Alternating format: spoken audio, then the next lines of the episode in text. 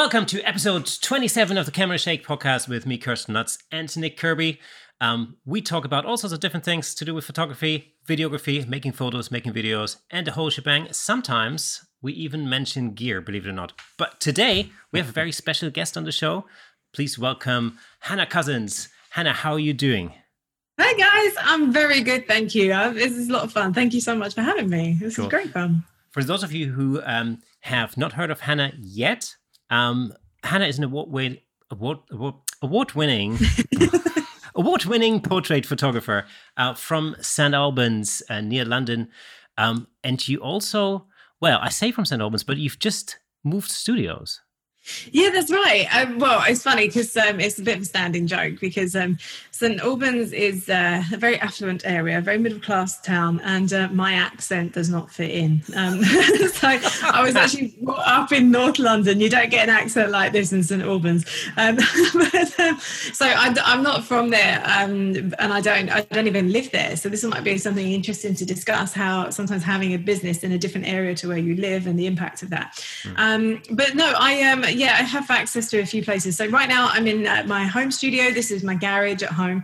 My sort of story is that I had the High Street studio in St. Albans. I had one previous to that too. We can go on and on. But I had one in St. Albans for 10 years. The lease expired in January of 2019, and they wanted me to sign another 10-year lease. And I was like, no, not doing that. And of course, now I am much happier that I didn't do that, given the current circumstances.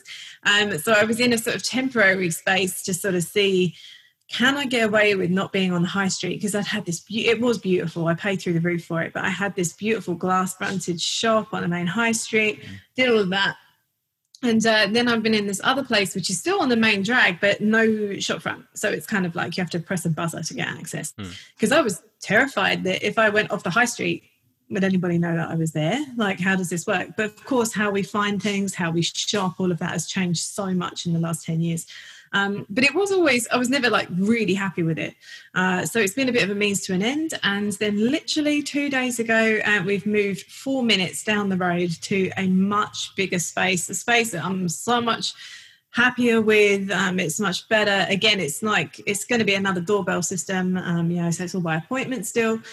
But it's bigger, it's got parking, which is unheard of in that town, and just lots of things like that that make a difference to the customer experience. So very happy about that one. And then, of course, still got the central London space knocking about. But the thing is, at the moment, no one really wants to go into London, so that's fair enough. So, yeah, it's been a bit of a mad time. Well, if you're literally moving today, a double thank you for being able to jump on the podcast with us today. No worries at all. No, there's always room to fit things in if you want to. That's very true. Very, very true. Did you sign another 10-year lease for your new place, though? No way. No. I mean, that's the one thing that I would sort of say to anybody. I mean, I got started really young. I was 22 in 2005.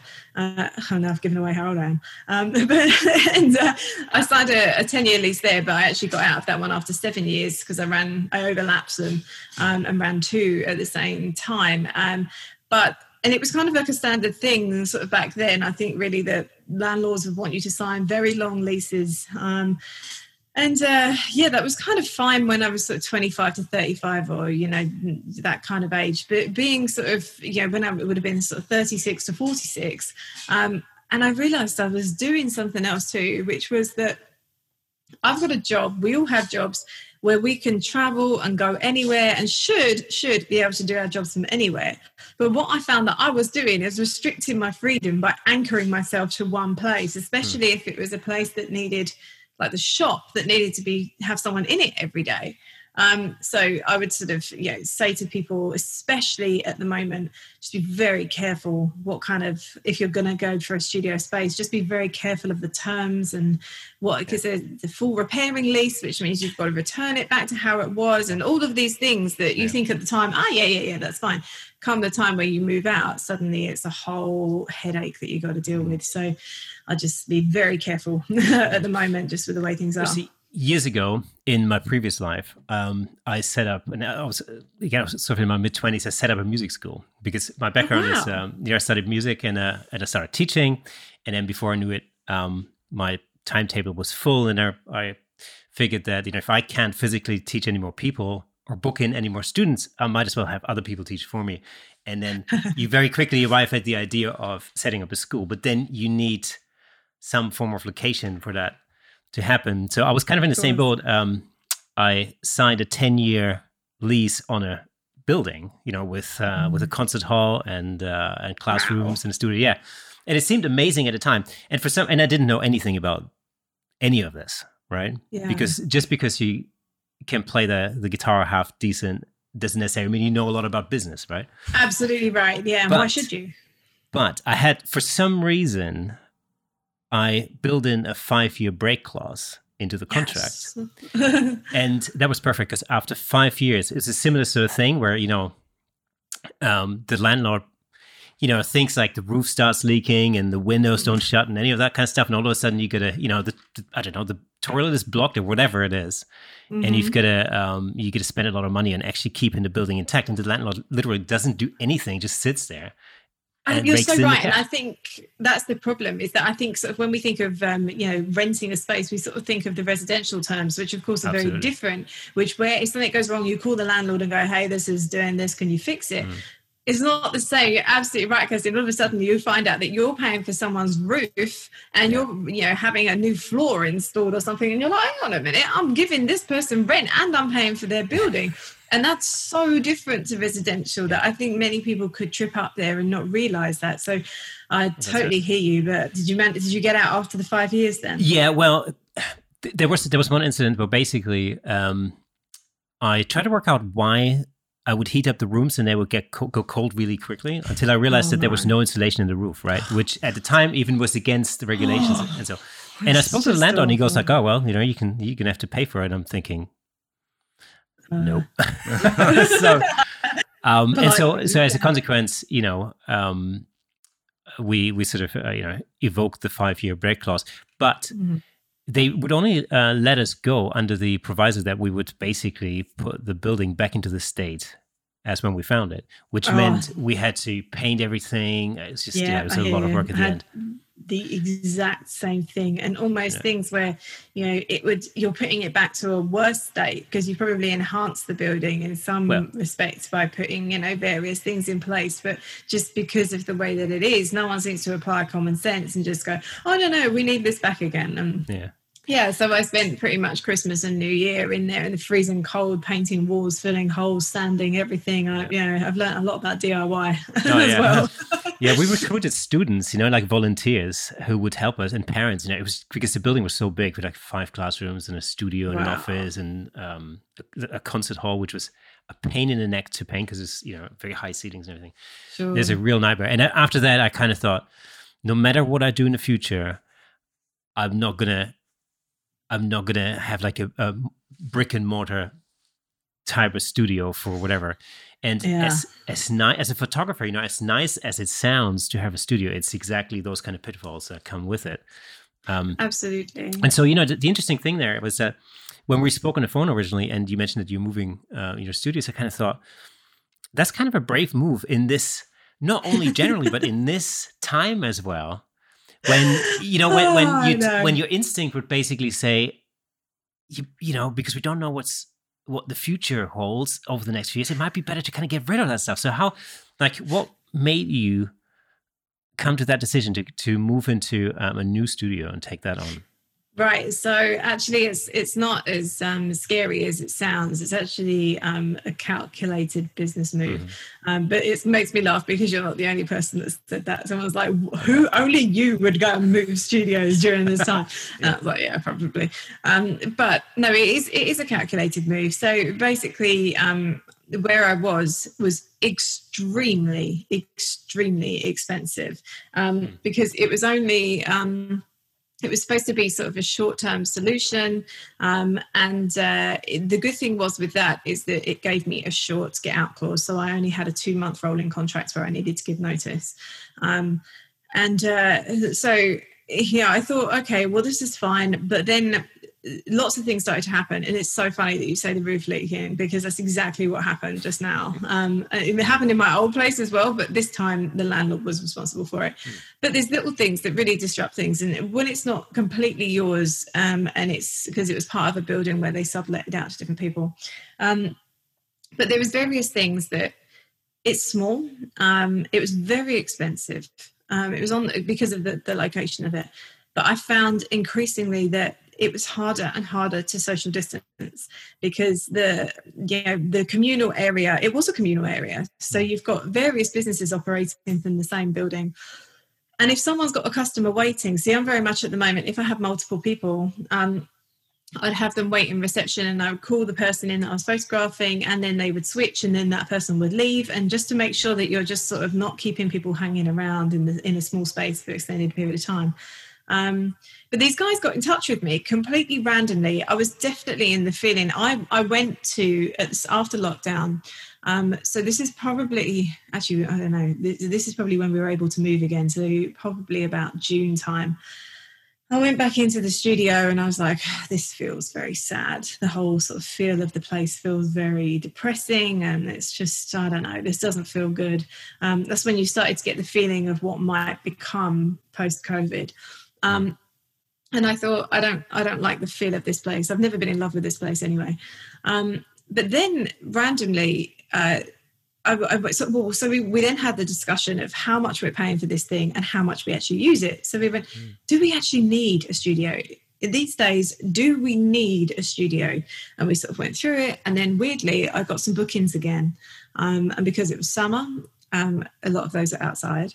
And because it was post-lockdown, we were photographing people in their gardens just to be extra safe, things like that. People didn't want to leave the house. And just the whole thing of packing the stuff up and moving it, and then just being down in someone's space, and you don't know what this is going to be like and that's going to be like. And I thought, oh man, we thought about it, and we just went, this is hard. This is a lot harder. I mean, you wouldn't have the overhead, but not having all your stuff. And I was like, oh, did I pack this? Hang on, where did I have that last? Is this there or is it there? Yeah, I started having that. Whereas, of course, I know that everything's in the studio, or I take it out or bring it back to one of two places. And it was weird. I started to think, oh, I need a studio. And especially as obviously time's gone on, you've thought, yeah, okay, well, you get in that full sense of security where you go, oh, it's fine, I'll just work outside, no problem. That's great in the middle of summer. Yeah. But then you know what's going to happen, you know. I even had a shoot a couple of weeks ago, and it was windy. And, of course, your client is, like, got the hair everywhere, and that's not how they want to be presented, or, yeah, anything like that. And it's going to get colder. It's going to get more uncomfortable. I thought, I can't, I'm going to have to have somewhere to work from. These two guys got in touch with me, and they're like, hey, do you want to rent this space? And I was like, no, not really. It wasn't very nice. It was open plan. It was full of boxes. But something in my gut said to me, just go and have a look at it. So I just sort of, they sent me some photos, and I sort of went and had a look at it. And we walked in there, and I was like, there's no way this is going to work, because they had glass doors like from their offices. And I was like, guys, the flashes going off is really going to affect you in your work a lot. And they're like, oh yeah, we didn't really think about that. And I was like, well, there's just things that are going to be disruptive to you running your businesses. So thanks, but no thanks. Like, yeah, if it was a kind of dedicated studio space, if it was separated, then it could be a different story. So that was that. And then a few weeks later, they got in touch, and they said, oh, we are thinking about making it into a studio. I said, well, yeah, if you need any help with anything, like setting it up or, you know, all of this, then just let me know.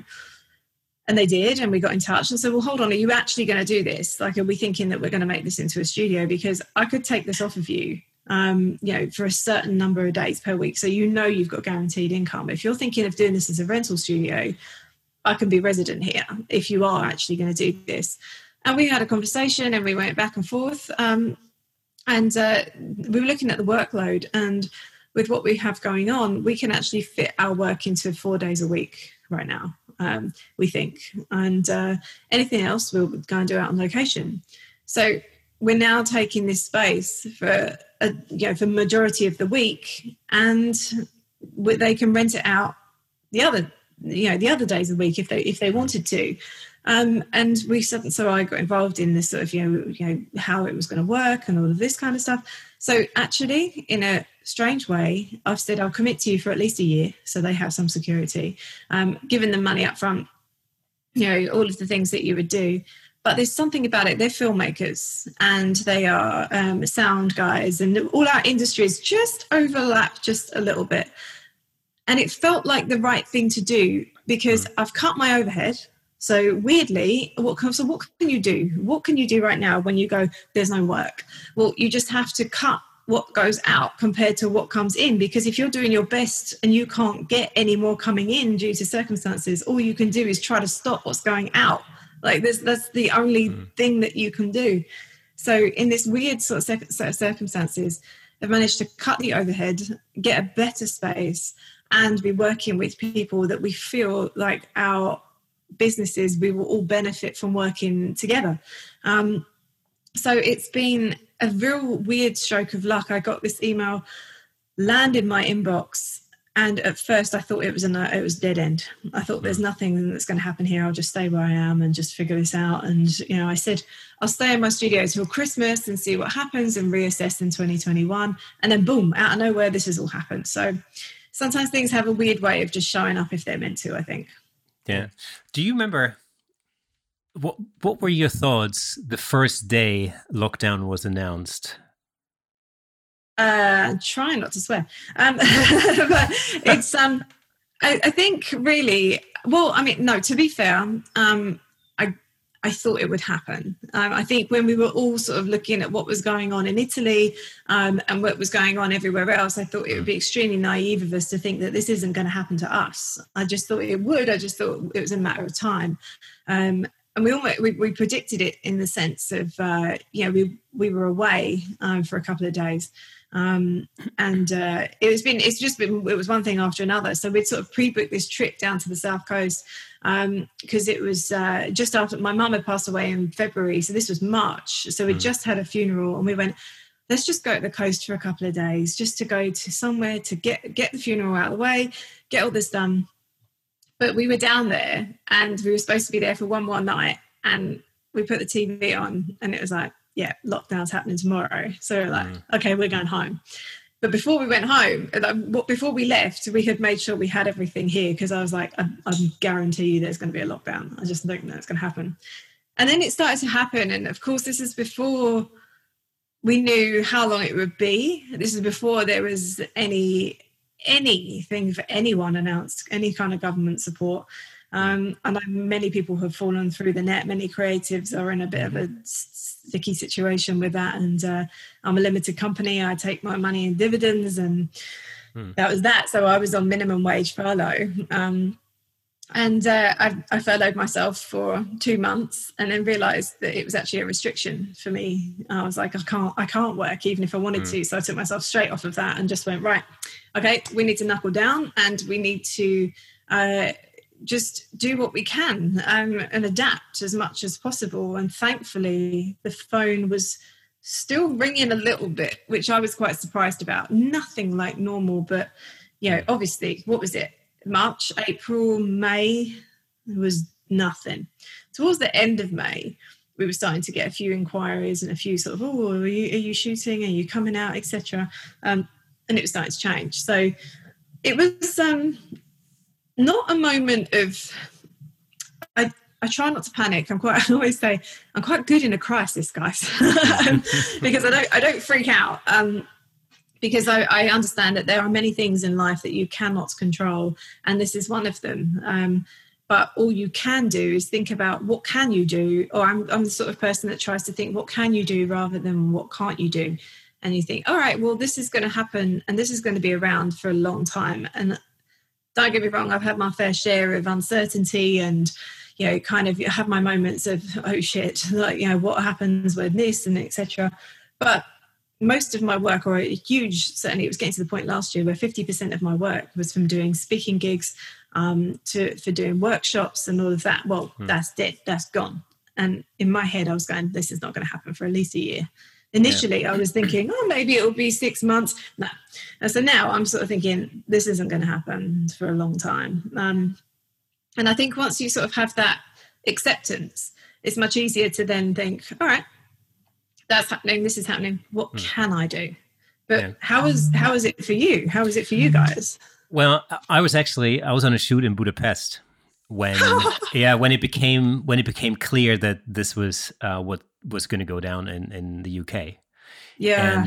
And so I do a lot of corporate kind of gigs, like conferences and things like that. And as it happened, I was shooting this conference in Budapest with some guys that I'd worked with before. So they were doing the audio, like the AV stuff. And there's a film crew there, and I'd worked with them before.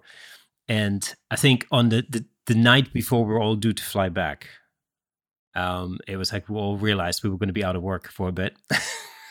So we hit the bar. That's basically what we did. Yeah. You know, I mean, what else can you do? Yeah. Exactly. But you know, I think, you know, after the initial few days of, you know, moping, it was literally like, okay, right. So, you know, stop with the depression already. Like, you know, and let's see what we can do, you know, because this thing, it's like initially you start thinking about all the things that you can't do. And then at some point you get to develop like a can do attitude. That was what was happening in my head. Yeah. And I figured, okay, right, what can we actually do? And, you know, the podcast was one of the things, and there was a point probably throughout March, April, where like days and weeks would just roll into one, and I you know, for sure, you know, and it was like this point where it was like somebody would call you up and go like, "Hey, you know, what are you doing on Monday?" It's like, I don't know, what day is it today? I have no idea. Monday? It's like, what's Monday? You know? That's so true. I know. I think we all sort of felt this weird sense of it. And even when we went out yesterday and we were walking around, to go to the same, we went to a bigger supermarket, which we were going to during lockdown, and we went, "There's Christmas stuff out." It was like, what happened? Just like, it just still doesn't feel. Everything has been so surreal this year for everybody. Yeah, completely. How was it for you, Nick? Like, what happened there for you? It's difficult. It's been slightly tougher in a certain respect for me, because I only went fully self-employed a couple of years ago. All right, you know, and I was working in corporate for like 15 odd years. And so ever since then, I've been, you know, hands in different pies to try and, you know, make up a full income while I start building on, you know, more videography and photography side of things. And so part of my work, my income is employed still, and we work together teaching, you know, music and that kind of stuff, right?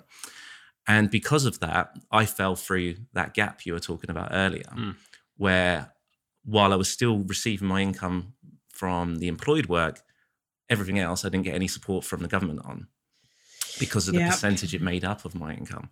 So that was that's been a complete nightmare in that respect.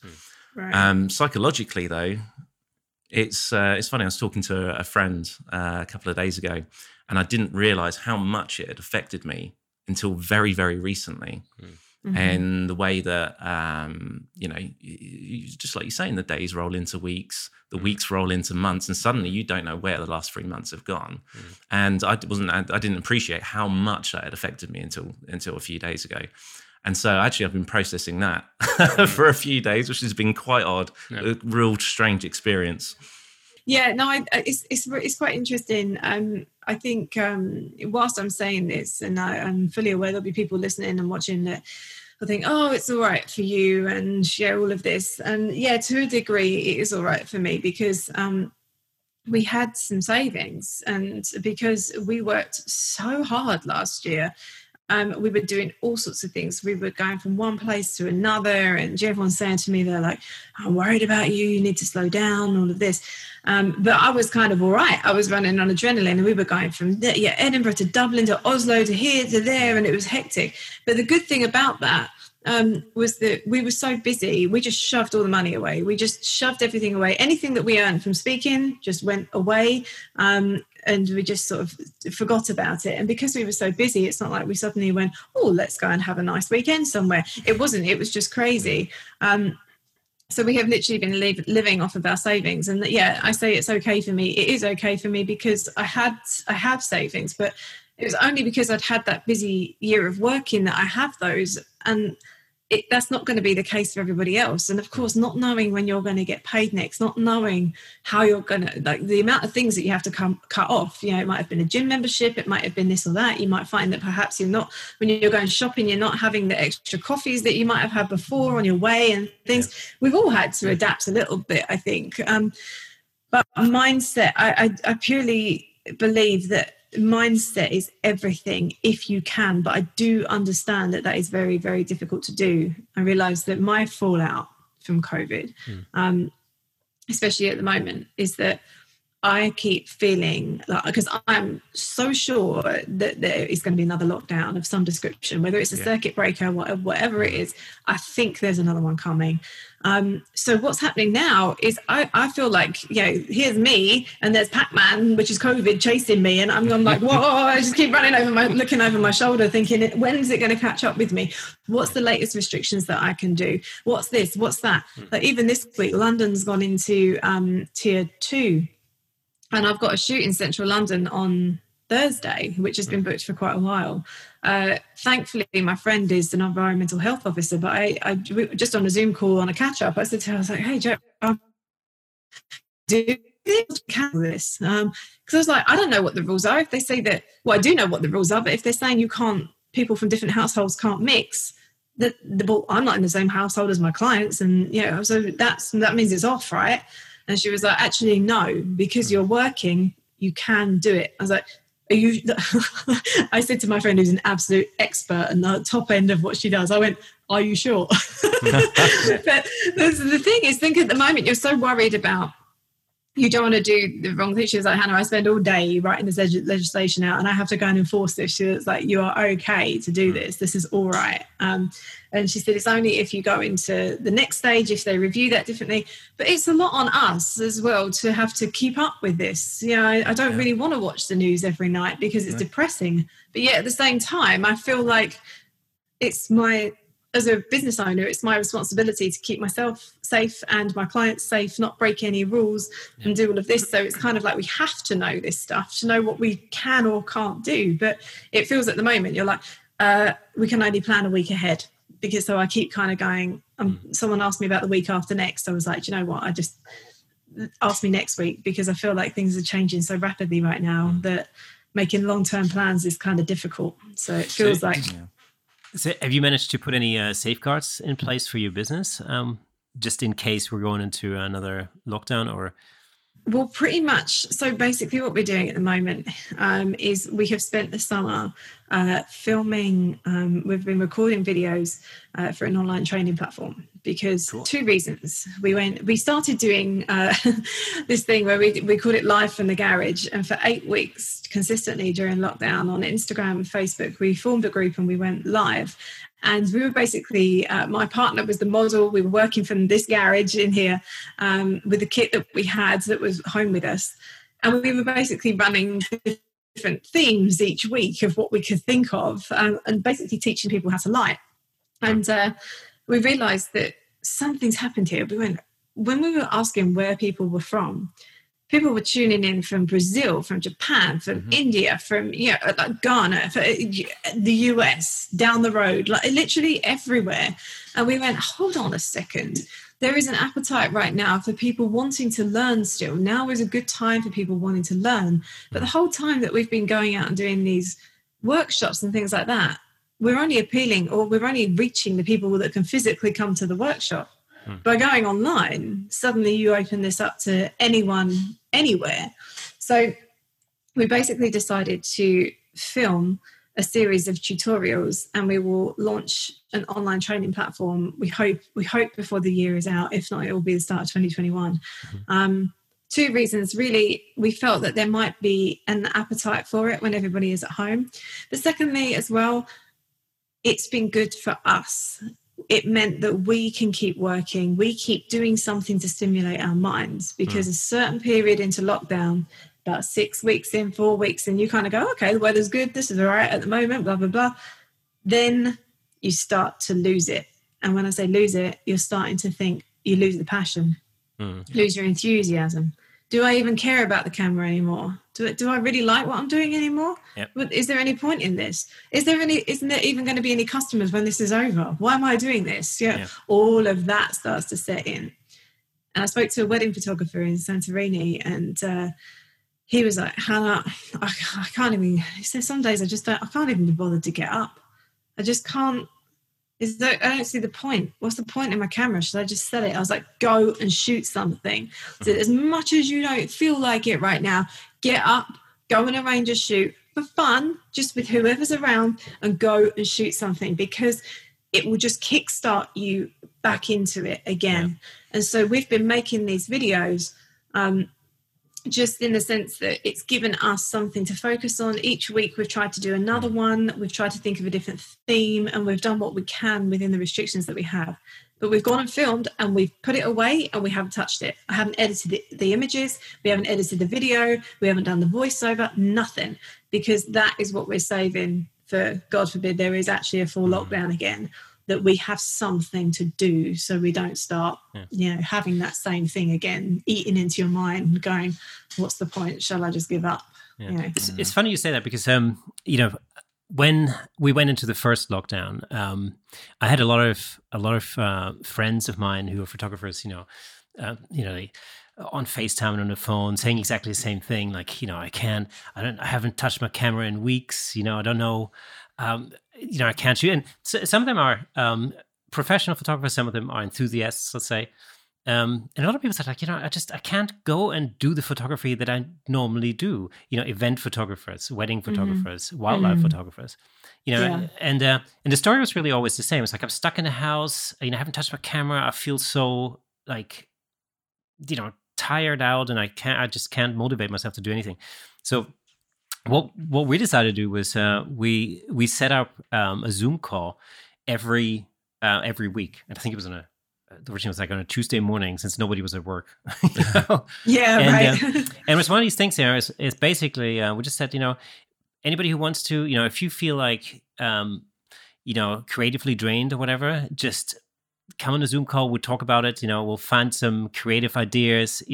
And we figured that, since we're all in the same boat here, we might as well talk about it. And sometimes that's just all it takes, to kind of spur you on again. It's just when you realize that you're not the only person who feels like that, then 100%. That might help. And that's, so that, we've been running this every week, and that's now sort of morphed, now that people are back at work for the most part and everything, it's sort of morphed into a Photoshop training session that I run now every Tuesday evening.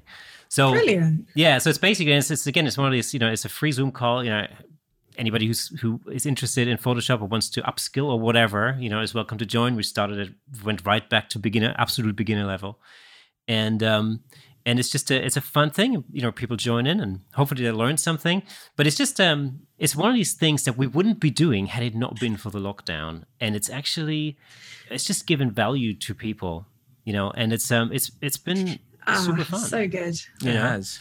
The other thing we did right was for the first, during lockdown at the very least, we would set ourselves our own little challenge for each other, specifically for the podcast, so we can we set a theme, and like one of them was floats or something like that, and we go and take a photo during the week, and then we'd show it on the following episode. And we did that for several weeks, didn't we? And we should get back on that, by the way. But what was I found really positive, and it's inspired me, was that a couple of people that we interviewed and other people that we spoke to on the photo video chat each week, just seeing us do that inspired them to get their camera out again and go and take a photo. And I know a couple of people did their own projects, and that's just loops around, and that felt really good that just from taking a photo, that's inspired someone else to go and do it. Yeah, but it's also, there's another thing that happened that I thought was really interesting. It was that because, back in 2019, everything was busy. I ended up working with a lot of clients, doing lots of different things, like corporate headshots and everything else, and events. And although I love all of that stuff, what actually totally went out the window were any personal projects, because you step just from one job to the next project, and you very quickly without really realizing it at first, end up in this place where it's like, okay, well, there's another corporate headshot in front of a white background, and here's my lighting tutorial, and that's what I do, and I've done it until they like it because I've seen it on my website, so clearly that's what they want. But it's not particularly, it's not creatively satisfying at all. No, it pays the bills, but yeah, of course, I think that's always the case, is that when we're working for other people, we're always working to someone else's brief, so you never get a chance to play around with that. You're just like, your job is to do what the client wants and to do it well. I think that giving yourself that chance to be able to go and explore it and try different things, I think that's great. That's really cool. So talking about lighting, actually, because I know from looking at your images, I always feel like they're extremely well lit, and it's in fact, it's all, whenever I like to come up with a new look or just, change things up a little bit, I always look at other photographers' work, obviously, as we all do, I think, as creators. Yeah, of course. And we kind of think, that's really cool. And I want to try that, or I want to sort of deconstruct how that was done. Yeah. And I very often look at your website. That's so cool. Oh, thanks so much. Yeah, so, I'm obsessed with lighting. Yeah. I really am. It's like, I think it's really funny. But yeah, to me, that's where it all starts. And I love how different you can make someone look, what feel you can create, all of that. It all comes down to light. Without sounding too ridiculous or over the top, even the light in my own house, I'm now having the house changed because I realized that I am affected a lot by light. It sounds really weird, but during the winter months, I'm sort of like, I get really miserable if it's dingy and it's inside, and I think we all do really, but there's ways that even if it is dark outside, it's like, okay, right, so how can we make this feel warm or cozy, or like we can relax a little bit more? Because even like the color of light and the feel of it and how the type of light that comes out can create so many different moods, and that can even be in your house, like your day-to-day stuff. Like, it sounds crazy, but it's true. So yeah, I'm a little bit I'm definitely a bit obsessive when it comes to light, and it's fun. It's my favorite thing to do. So is that one of the things we can expect on your training channel, is like lighting? Oh, that's all it is. Yeah. That's all it is. Great. It's just lighting. No, that's not true. That isn't true, actually. So basically the idea behind it is that it is set up in a way, we've tried to set it up in a way that with two lights, showing you all the different ways that you could start a business. So if you invested into two lights, how can you light something as extreme, like all the different things, from a sports shoot to a pregnancy shoot to a family portrait to a corporate shoot, all of these different things, because I'm interested at the moment in helping people try and show the way that they show them ways that they can get more work, because I think at the moment we might all have to diversify just a little bit, because if we want to keep going, and I think you don't need tons and tons of kit to do that. So really, whilst I'm the guts of it is showing how to light things, it is also I talk about interacting with clients, getting clients, how we keep clients, how my workflow is, how we speak to people, all these real little things, lens choices, why I shoot like this, what I'm thinking here. It's basically sort of like you're on my shoulder and we're walking around looking at this, kind of going, here's a potential problem, or this, when I'm thinking about this, I'm approaching this in a certain way. And it's just a case of sort of, it's not just like, oh, here's how to light this. It is that, and in quite specific detail, but it's also the thought process behind it, if you see what I mean, rather than just kind of going, oh, let's just stick a light there and hope for the best. It's like, why are we putting a light there? Why did we change the color of that light? What are we trying to say? What are we trying to do? It's definitely, it's a lot of lighting in that. So but yeah, it's a step-by-step process. So what's the platform going to look like? Like how are people going to be able to get involved in that? I have no idea at the moment, Kirsten. It's like October. That's kind of true. I mean, it's not going to be subscription based. I'll tell you for why. Because I feel like that puts an unnecessary pressure on me also, because I have two sides. Obviously, I do my education and training and speaking side of things, and then I have a real life business that I run every day. And I am interested in keeping my real life business running because that's what feeds me the most. And that's how it should be for everyone, I think.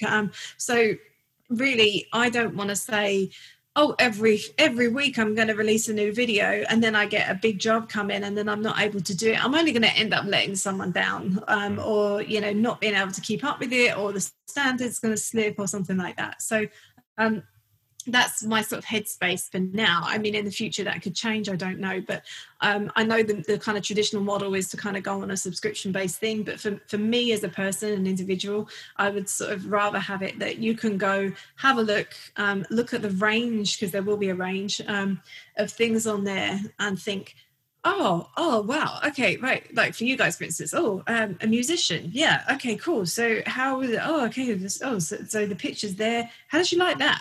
But you might not be interested in the beauty, and you might not be interested in the pregnancy, or do you know what I mean? Like, you go, I do corporate headshots all the time, or I didn't do corporate headshots, but I realize now with the way that things have gone, people will need corporate headshots more than ever. Maybe I'll start to do that, but I don't know where to start.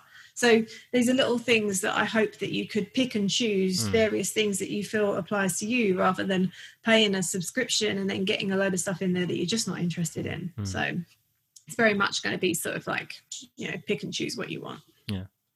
When I think there's going to be many opportunities these days, I think, for people to, to start businesses. I think so. Yeah, absolutely. And I've watched quite a number of your videos that you've got up already at the moment, and you have, and hopefully this will help people go towards your training site when it's up. You have a very particular way of teaching, and I love this. Go on, tell me more. no it's really good. And you can watch 1,000 YouTube videos, and I've created tutorials myself in the past for audio work, right? But you watch them back, and there's something, you make it feel simple, right? Good. Yeah, it is simple, and that comes across, right? And that absolutely comes across. But people overthink certain things, and because you do go into the why, you start getting that base knowledge as to, now how can I use this in another situation? And you don't get that very often in tutorials, and I don't know whether that's a conscious decision to do that on your part, or whether that's just naturally who you are. I guess it's the latter. But that's what I took away from that, is the why is so important. Cool. Oh, thanks. I'm glad that is cool, because, the thing is, as I say to everyone, I'm myself all the time. I never change. My company never changes, whether I'm on a podcast with you guys, whether I'm in front of a camera, whether I'm sort of sitting around with people. I'm always the same, because I don't feel like it gains anything by trying. You shouldn't have to feel like you have to be a certain way. Yeah. One thing that I felt that, the way I wanted it to be, is I wanted it to feel like if you were around, I want you to feel like, oh, Hannah's my mate and she's just going to show me how to do this because it's really not that difficult. Rather than I've watched people speak and I've seen people present stuff, and I felt like sometimes it was being overcomplicated, or it's kind of very much like, well, one day, peasants, when you get to my level, you might understand. And I'm just like, come on, man, it's not that difficult. Stop pretending it is. It's like, just if you explain something to someone in a way that they would understand, why do we need to make this overcomplicated? Like, it is just as simple as I'm putting this there because of this, and if I put it there, this is what's going to happen that I'm not going to like. You might like it like that. And I never say this is right or wrong, because it's not. Yeah. It's just how you want it to look. It's knowing what's going to happen if you do that. Then it's your creativity. It's your choice to be able to, create whatever you want. I think it's much better to give people the tools than it is to just, so they can think for themselves, and maybe remodel a thought, the shot that they've seen, and go, well, I kind of like this shot, but now I kind of like it like this. So I'm going to use the hard light instead, or whatever it is. I think it's much nicer, but I would much rather people felt like, it's just your mate showing you what to do, and you know, based on the fact that they've made so many mistakes before, yeah, yeah, they know how not to make them so quickly now. Yeah. So yeah, it's kind of how it is. And often you pick up little things. Like we spoke to our guest last week, Tommy, and we were talking about a particular thing that he does where he uses a ring flash as a fill light, and it was just a light bulb moment for me. I'm like, ring flash, because you know it's one of these things like, you know what it's like, you have certain modifiers that you like, certain modifiers you can't stand, you know, and usually I'm in the like I don't like ring flash kind of camp, right? But when we're talking about it, he goes like, yeah, I use it on pretty much everything, and I use it as a fill, and I'm like, hang on a minute, why didn't I think of this? That's a good idea. Yeah, I know, right? There has to be Tommy Reynolds that you're talking about. Yeah, sure. Yeah, absolutely. Yeah. No, I know. I've seen him do the same thing, and I'm just thought, yeah, man, that's cool. Why not? Yeah, like exactly. I like this. I like watching, and that's what I really love about Tommy too, is that he just does what he wants, and I think it's nice that people do what they want, and that's where you really can be creative and get different results. If you feel like constantly you're just, oh, I mustn't do it this way. It's kind of the whole light meter thing. It's like, oh, you don't use a light meter? Oh, you can't be a real photographer. I'm like, oh, yeah, whatever, you know. But if you want to use a light meter, that's good too. It's just that there shouldn't be any judgment on any part on how anyone works. Do what you bloody well want. It's your picture. That's how I feel. Like, create what you want. It's up to you. Do what you want. It's the result that matters. Who cares? Frankly, who cares how you get there? Exactly right, Nick. Situations are always different. Sometimes you got a lot of time to experiment. Sometimes you don't. Sometimes, you know, you have really, like I remember shooting, doing headshots for a CEO of a very huge international corporation. I literally had, they gave me 40 seconds. That was it. So, you know, stuff had to be said. I had no, you know, there was no second chances. It was like, click, click, click. Thank you very much. Absolutely. You know? And, and of course, everything had to be meted out. And everything had to be perfect because there was just no, you know, failure was not an option at that, you know, at that moment. But, you know, generally speaking, you know, if you have time to experiment, especially if you're working on a personal project, then who cares? Yeah. You know, that's the beauty. That's the time to be able to experiment, because then you're not doing it at anybody else's expense. And you know, it might be that you discover something really super cool, and then you bring that into your workflow, and your clients love it too. So yeah, definitely. I mean, there's me kind of going, personal projects are great. I'm as guilty as anyone else of not making time to do them. So do as I say, not as I do. I think we should. I'm talking to myself there when I'm saying, you know, we need to make time to do it, because it is important. It's fun. Yeah. So you're also, of course, an ambassador for a number of brands. So I just want to kind of talk about that for a second. So I know you're a Sony ambassador, and you're also a Profoto ambassador.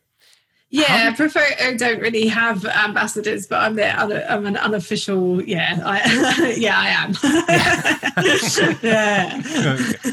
What's that? How? Just tell us how it came to be that you ended up ambassading. Is that a word? Ambassading? Ambassadoring. Becoming that position, yeah. It's funny. So it's always an interesting question, because people sort of say to me, oh, how do you do this? I would love to do such a thing. And my first thing that I say to everybody is, don't try to be an ambassador, because these guys get thousands and thousands of requests all the time from people showing and telling, or trying to tell them how they'll be the next greatest thing for them, and all of this. And speaking, I know the guys where now where all these emails come into, and it's almost kind of like, you know, they read one, they read the same, they might as well copy and paste it, because it's almost the same.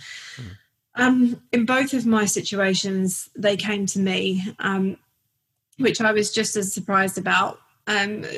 But how it came about, firstly, was Profoto. So how that came about is, so this will make you laugh.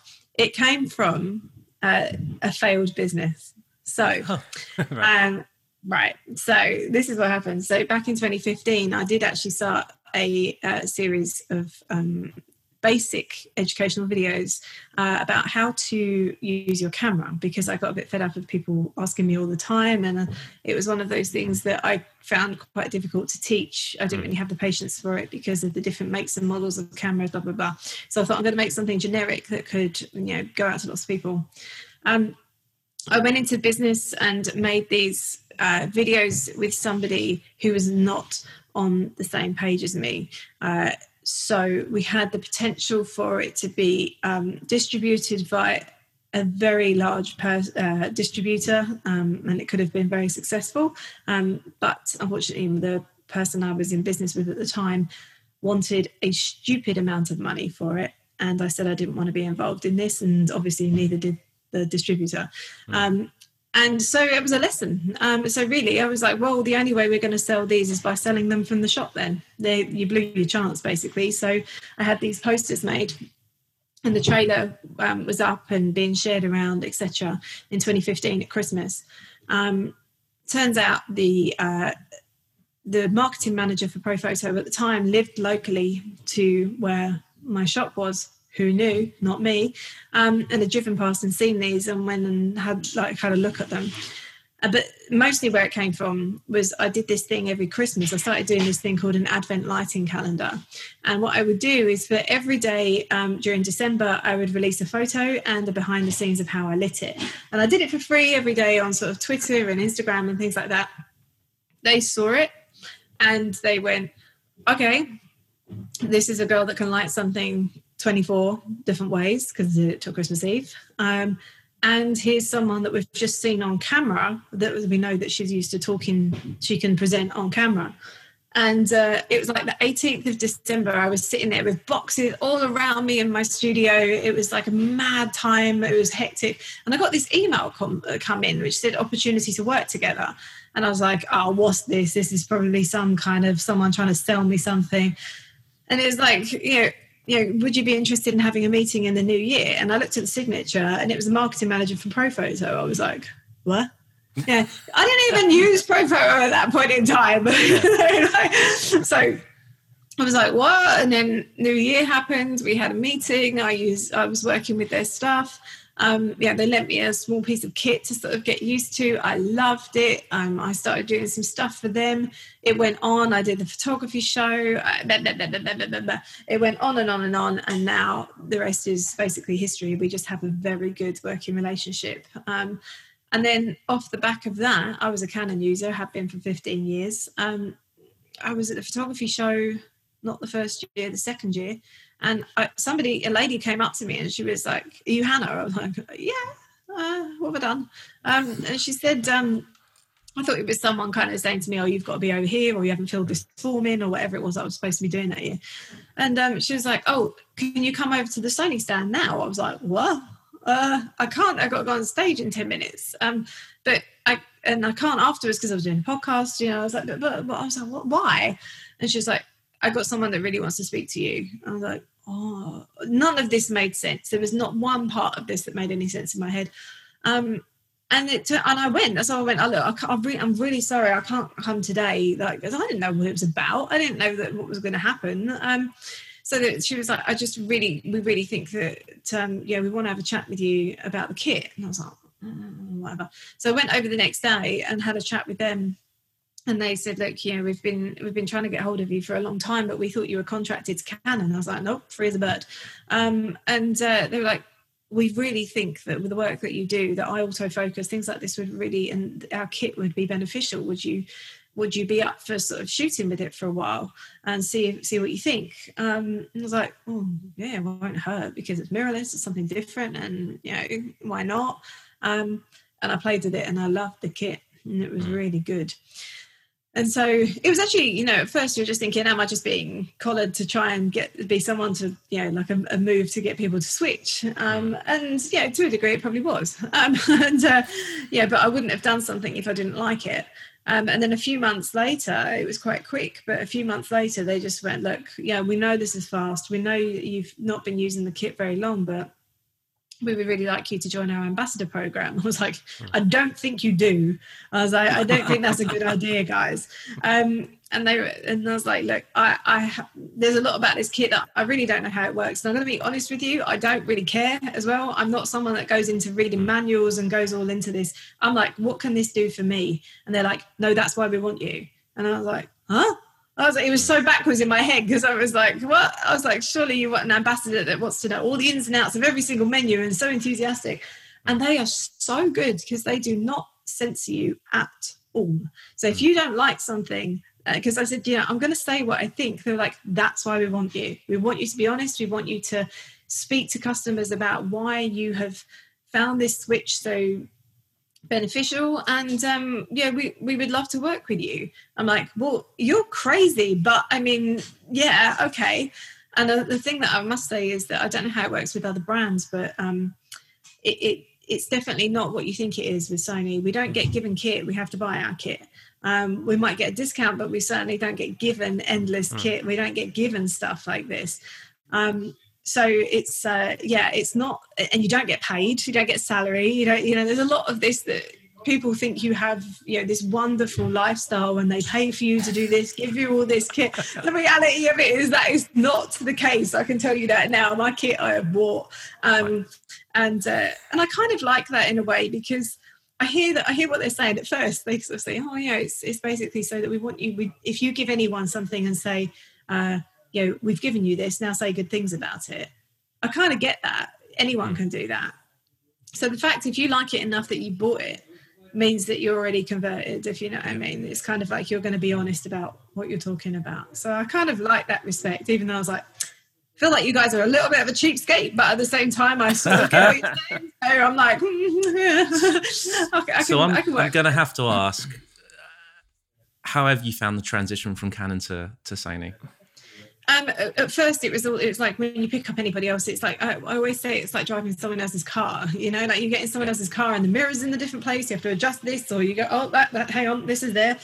So it's all that sort of general thing of it's not where you are used to thinking it is. So you sort of things are in different places. But now, like I picked up a Canon the other day, one of my old ones, just because we're moving things in the studio, and I found I was like my 5D3, and I picked it up and I went, I didn't even know where is everything. It's so funny how once your muscle memory adapts, it's just like you've always done it. But no, it's been exceptional. I mean, it's quite funny how such it gives you such high expectations for your image. Now I'm sort of going right in on something, and if something isn't like pin sharp, because I'm using the A7R4 and I was using the R3 before that, and the 85mm lens, if I use anything now which is probably a normal photograph, or if I shot something different that was probably a normal photo, now I'm going right in on it going, it's not sharp, clarity's not there. I'm like, what I was like, what's happened to me? But it's just, it has meant that I don't know, there's something about it. And I'm one of these people, there had to be a positive reason for me to switch. It wasn't just for the sake of it. It wasn't as if they came running with an ambassador contract and I was so desperate to be an ambassador. Like it's nothing to do with that. I was like, well, if I don't like it, and it's the same with Profoto, there's a couple of products there that I don't use. And I say to them, guys, I'm not going to do this because it's not for me. It's not the right product for me. And it wasn't like that. It was that I looked at my files and I was like, oh my God. And even now with some of the way that I shoot, it gives me so much more flexibility to be able to crop into things, to take a section of an image, to shoot wider, to crop in, to connect with people. Like it's just a no-brainer. It's just been one of those things that, it's just so second nature to me now. I just, it's brilliant. I can't even imagine not shooting it now. So it's crazy. Amazing. And the reason I'm particularly interested in your transition is that I primarily do video. I shoot on Panasonic for video, GH5s, right? GH5. And there's rumors out there of a new Sony A9 Mark IIs, whatever they might call it, coming in the Q1, Q2 of next year. Mm-hmm. And some of the specs that are rumored to be about and leaked fits with exactly what I'm after at the moment, and I can't get elsewhere as things stand. However, Nikon have now announced, or there's potentially more coming from them too. So I'm seriously considering shifting over to Sony if this camera does come out and it is the specs that we're anticipating. So yeah, so that's why I'm particularly keen on understanding your transition, particularly from Canon. Yeah, I mean, it's interesting because my I don't do any video. My partner does all the video, and we've got a A7S3 on order, which at the moment they can't ship them out fast enough. And I'm like, okay, so it's been released, but no one can get them. So we're just every day going, hello, and even we can't get them. Yeah, so that's what I'm saying. You don't get special treatment as an ambassador. We're still at the back of the line, waiting to have ours shipped as well. But he's super excited about that. There's certainly, and what I can tell you for sure is that there is certainly no way we have any inside information about what's going on. They literally give us a text on the WhatsApp the day before with assets and go, something's happening tomorrow, guys. We're like, hello, what? What? I'll put these out if you want to. We're like, for what? No one knows what this is. So... Again, another thing that a lot of people think is very different, that we don't get given this information and things to work with. But no, it's been so. My partner came from Nikon, he switched over. I came from Canon switched over, and both of us have just loved the transition, and it's been super helpful and really, really good. Not been Panasonic users, so I don't know how you'd find that. But it's good news for us, I think, the fact that the manufacturers are all in competition and always trying to raise the bar and bring something better out. That's only good news for us in the long term as things get better. Absolutely. That's cool. That's helped me, definitely. So where do you see 2021 leading your business? Like, what are your aspirations or plans for 2021? Plans? Are you joking, Kirsten? Oh my god! I mean, I think what 2020 has taught us is there's no point in making plans, because there's always something else that can that can happen. But 2021, I mean, really, I'm very stubborn. I've been through a recession before with my business, and on Halloween this year marks 15 years. Of me starting my business. Oh, wow. And a lot has happened during that time, but this is unprecedented. There's nothing else like this. It's going to be tough, but I think what I would say to people at the moment is that it will end. And I remember my mum, because we used to work together, and she used to say to me, you just carry on like this recession isn't happening. And I was like, yep, I do. Because I think if you get, I'm fully aware, as I say, I'm aware of how difficult it's going to be, and it is tough, and it is, believe it or not, it is tough for me as well. It was like, thinking, oh, she's just switched studios and she's doing this and she's doing that. It's tough stuff, guys. I've got bills to pay too. Mm-hmm. And the thing is, as I said before, I chose where my studio was based at the beginning, based on the town. So St. Albans is an affluent area with a lot of disposable income. I can't afford to live there. I don't live there. So I commute there. I go in. But it's a great place to have a business. So I thought about that before I went ahead, because sometimes you have to think about where is the best location for your business, and it might not necessarily be down the road or just because you live there, that's the best place. Mm. You've got to think about, is it somewhere that people have disposable income? Let's face it, photography is not a necessity in the world. It's not something that people roll out of bed and go, I must have my picture taken today. And they also outrageous.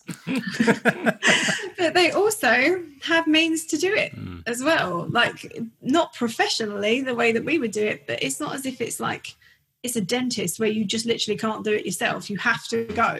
Wow. So it's a different kind that people can sort of take a shot on their phone and go, that'll do for now. So you've got to think about, where is your business based? Is it in a place that can afford it? Have you got disposable income in that sense? And pretty much from there, you just got to hang tight and just adapt where you can. Think, is there anything else that you can do for your business? You might not want to do corporate work. You might not want to do family photo shoots. You might not want to be going out and doing these various things. You might not. Is there anything that you can do? Have you got any other skills, maybe from a previous career, anything? Have you got anything that you could integrate somehow, that might potentially bring you some income? I don't know. Only everybody listening has the answer to that. But I don't know, we're making this training platform. Are we doing it because we want to be able to sit inside and sit on our backsides and go, yeah, watch the money roll in? Absolutely not. If you chase the money, it will never come. Yeah. We're doing it so that we literally don't start climbing the walls and we keep using the cameras. If it helps someone else in the process, then great. But my hopes for 2021 is that I hope that we can at some point get some sense of normality back. I really long for the day that we can all be in the same room and have a workshop and all have a great time. I hope that the wedding photographers, things start to pick up again. And I hope that restrictions can be lifted so that events can take place and people can get their work back. In the meantime, I think we just have to hold on to the fact that as bad as everything is going to seem, the media, everything else, the world's ending, we're all going to be, you know, destroyed. We all have to retrain and be something else, et cetera, et cetera. Yeah, but we also have to adapt to survive. So my cousin has just started delivering delivering shopping, for people at home. I was like, you know what? If we were really struggling, I would do that. That sounds fun, or not necessarily fun, but something I could do. I know how to drive. I know how to talk to people. I know how to tick off a list. I was like, tell me more about this. And there is no shame. It's one thing. There's no shame in if you need to go and get a job, if you need to get a side job, if you need to do something else to keep you going. It doesn't make you a failure. It doesn't mean that you're not succeeding. It doesn't mean that it's never going to pick up again. It's just temporary. So I would just say to everyone, this is temporary. When I say temporary, it might last a year, it might last 6 months, it might last a month. None of us know. But just remember, everything in life is temporary. Do what you can so that you are happy now, and it will pass. It will get better, and we will all be in a room again, and we will all be at events again, and it will pass at some point. We just got to hold on to that thought and just go, right, it's going to happen. Ignore the doomers. It will all get better. Just have to keep focused that it will get better. Well, do what you can to survive. We're hoping that everything's going to be back to normal in at least by late 21 or 22, because we've decided that when we get to the 100th episode, we'll invite all of our guests for a massive party. Party! There you go. Yes, absolutely. Oh, that would be so good. And there will be a time. It won't last forever. It's just none of us have seen it like this now. And I think if anyone is struggling, and trust me, we've all had our days where we're struggling, me included, to be honest about it. I post on social media sometimes and going, you know what, I'm having a crap day, guys. Not because I want sympathy, but because I'm honest. And I think it's funny how you say, oh yeah, and everyone else says, yeah, me too, actually. It's okay, it's all right, and it's not failure if you need to go and supplement your income or do something else for a while. It's not that at all. Yeah, if you speak to me in 2 months' time, I might be doing the same. None of us know, but just hang on in there and it will get better is my thought. I hope. Absolutely. Well, you're honestly a true inspiration, and I hope people listen to this and take away, really listen to what you've just said, because it's critically important. I've certainly listened to what you've just said, and I'm going to take my own thing from that. Well, I think the thing is, I'm the same for what you guys have done. It's like, oh, that's really cool. I love that you guys have done this, and this is it. It's very easy to get bogged down, and I think, and trust me, I know every day it's not. You're not able to be in a positive mindset every day. Some days you just need to sulk. Sometimes you just need to cry. Sometimes you just need to go, oh my God, the world is ending. But that's normal and fine. But we will all be all right. We will. So we have come to the end of episode 27. Thank you, Hannah, so much for being part of this week's episode and talking to us. I hope you enjoyed it. We had a blast, and we certainly learned a lot. Oh, thank you so much for having me, guys. It's been great. It's amazing how much you can talk for quite a length of time. It feels like 5 minutes, but sorry about all the interruptions with Zoom, but it's how it goes. It's 2020. But thank you so much for having me on, and I'm sure I'll speak to you again. Absolutely. Definitely. So for all of you who are listening to the audio version of this podcast, please be advised that the full-fledged video version is available on YouTube. Just go to YouTube, search for Camera Shake Podcast. And if you're kind enough to click the subscribe button, that will hopefully get us over the 100 subscriber mark at some point, at which point you can actually just type in Camera Shake Podcast and it'll come up. It's a miracle. Anyhow, I hope you enjoyed it, and we'll be back, as always, next Thursday. See you later.